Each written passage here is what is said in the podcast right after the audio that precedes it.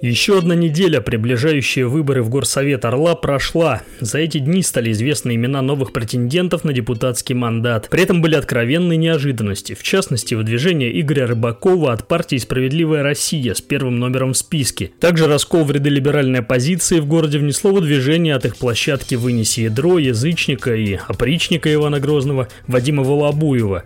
В общем, было много всего интересного, так что об этом и поговорим. Меня зовут Денис Волин, вы слушаете подкаст «С чего начать» и поможет нам разобраться во всем координатор Орловского отделения движения «Голос» Вероника Каткова.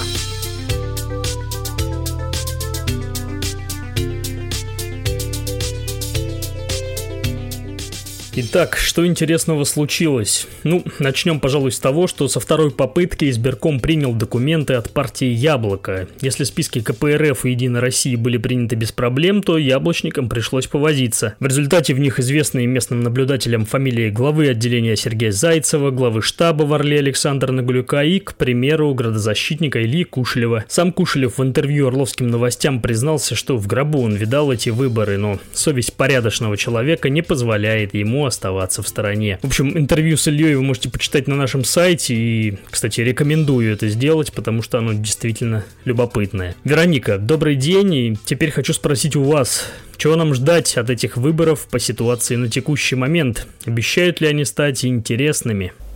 Я считаю, что эти выборы будут очень интересными.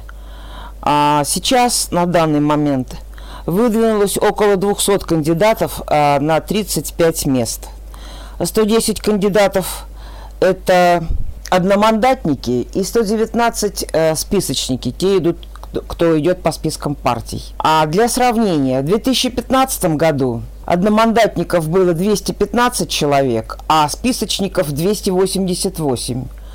А, но прием заявлений еще не закончен. Это ожидается 20 июля.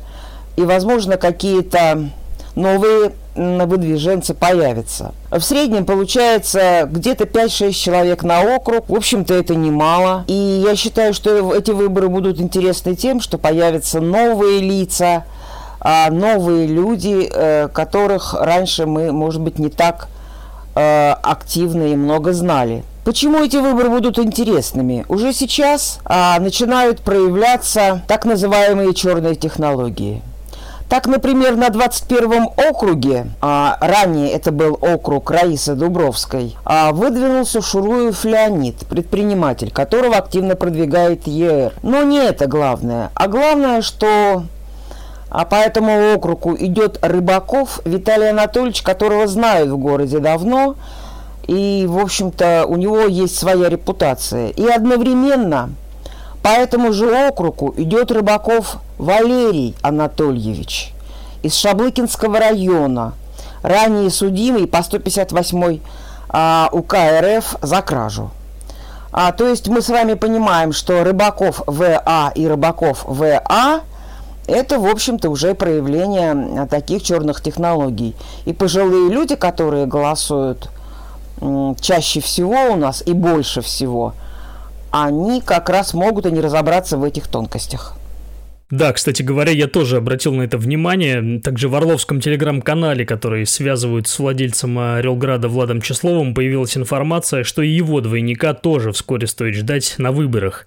Якобы нашли ему его в Крамском районе, причем поисками занимался едва ли не сам глава заводского района Орла. Для тех наших слушателей, кто не понимает, о чем речь, я поясню, что двойники – это кандидаты-спойлеры, люди с той же фамилией, что и основного претендента на депутатский мандат на определенном определенном округе. Цель – ввести избирателя в заблуждение и отнять голоса у кандидата. Все просто, все манипулятивно, а главное – вполне законно. Вероника, предлагаю теперь перейти к вопросу выдвижения депутата облсовета Игоря Рыбакова. Напомним в этой связи, что брат Игоря Виталий Рыбаков идет на выборы в качестве самовыдвиженца, а вот Игоря выдвигает «Справедливая Россия», причем первым номером в списке. Что скажете? Как это ни странно, а меня не удивляет этот альянс, ну, потому что адекватно адекватные люди тоже хотят объединяться и стать сильнее от этого объединения. А гораздо более меня удивила позиция Руслана Перелыгина, потому что Руслан показал себя сильным и адекватным политиком,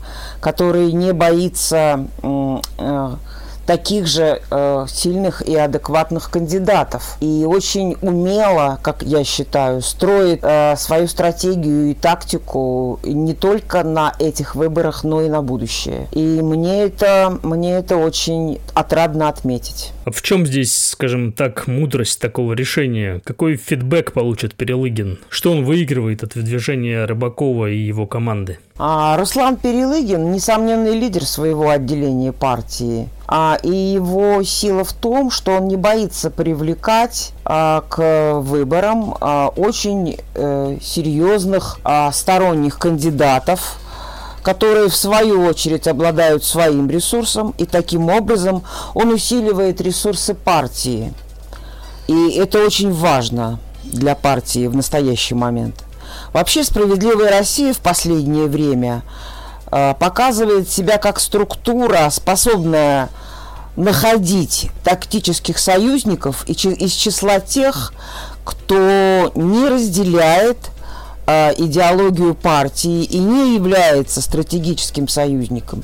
Тем не менее, а, тактические союзы возможны, они происходят на наших глазах, я считаю, что это тоже очень усиливает партию.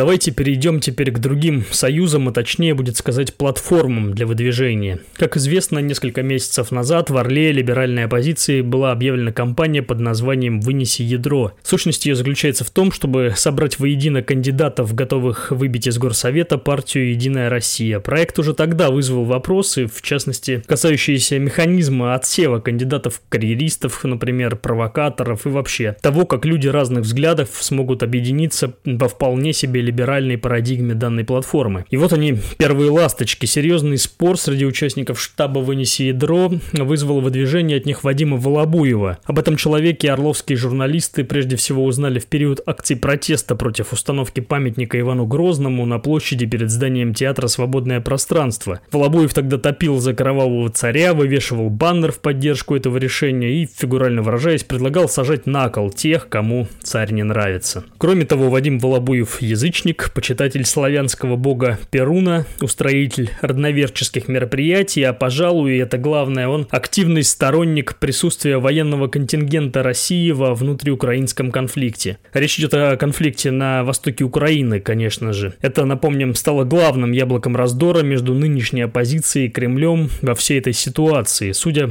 по снимкам, опубликованным на странице Волобуева в соцсетях, есть основания полагать, что он принимал участие в военных действиях на стороне стороне ополченцев, как их называют сторонники позиции Кремля, или сепаратистов, как их называют украинские власти. Кому как удобнее, кто каких взглядов придерживается. Эта ситуация рассорила участников штаба «Вынеси ядро». После этого правозащитник Дмитрий Краюхин даже написал пост, в котором попросил себя больше не ассоциировать с данным штабом. А вот, Вероника, хочу спросить, как вы прокомментируете эту ситуацию? Я считаю, что включение в список команды Вадима Волобуева – это большая ошибка компании «Вынеси ядро», которая несет за собой большие имиджевые потери. Лично я отношусь к этому отрицательно. Еще один любопытный случай произошел с партией пенсионеров. Она выдвинула на выборы молодых людей до 30 лет. Как так, черт возьми?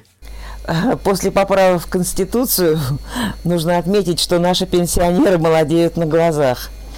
Ну а в общем-то на самом деле это э, легальный способ выдвинуться от зарегистрированной партии. А он гораздо проще, чем идти одномандатником. И я думаю, что эту возможность используют эти молодые люди до 30. Ну, лет через сколько-то они станут пенсионерами и все-таки, наверное, будут соответствовать. Э, вспомнилась еще одна деталь, касающаяся партии пенсионеров. Как раз речь о ее кандидате, который постарше 30 лет. Я сейчас говорю о господине Соломатине, бывшем директоре МУБЖРЭП-заказчик. В 2014-2015 годах он был несколько раз судим. Однако ни одного упоминания об этом на сайте избиркома нет. При этом, к примеру, тот же Андрей Чижов или уже упомянутый Валерий Рыбаков э, ничего скрывать не стали и указали все факты своей биографии. Э, закон вообще как-то регламентирует эту ситуацию? У избиркома не возникло к этому вопросов случайно? А, да, это странно, потому что статья 33 67 федерального закона об основных гарантиях избирательных прав предусматривает, что кандидат обязан указывать информацию о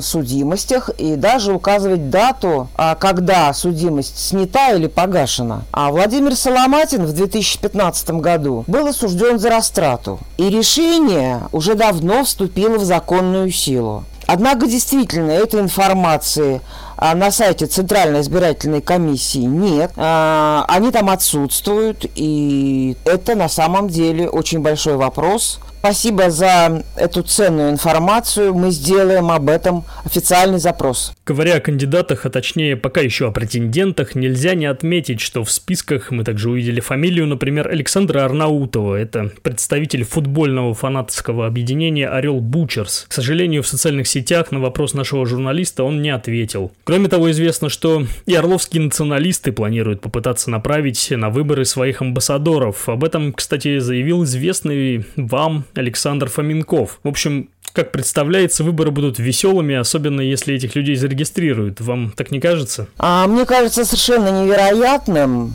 а, что Фоминков, его сторонники и Орел Бутчерс а, соберут подписи. Я думаю, что они даже не смогут подготовить документы для начала сбора подписей. Ну, а отсев а, зарегистрированных кандидатов будет очень-очень большой. И он будет носить, несомненно, политический характер.